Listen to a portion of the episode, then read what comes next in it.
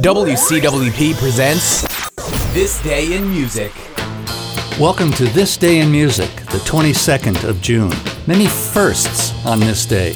It was the first day ever for these musicians. Singer songwriter Kris Kristofferson in 1936. 1944, Peter Asher of the duo Peter and Gordon. In 1947, Howard Kaylan, singer for the Turtles, Mothers of Invention, and Flo and Eddie. The next year brought us Todd Rundgren, vocalist, guitarist, and producer with the bands Nazz and Utopia. Also, today is the 62nd birthday of Cyndi Lauper, singer who had a number one hit with Time After Time in 1984. Shifting to concerts, June 22, 1968 was the first U.S. concert by the Jeff Beck Group with Rod Stewart.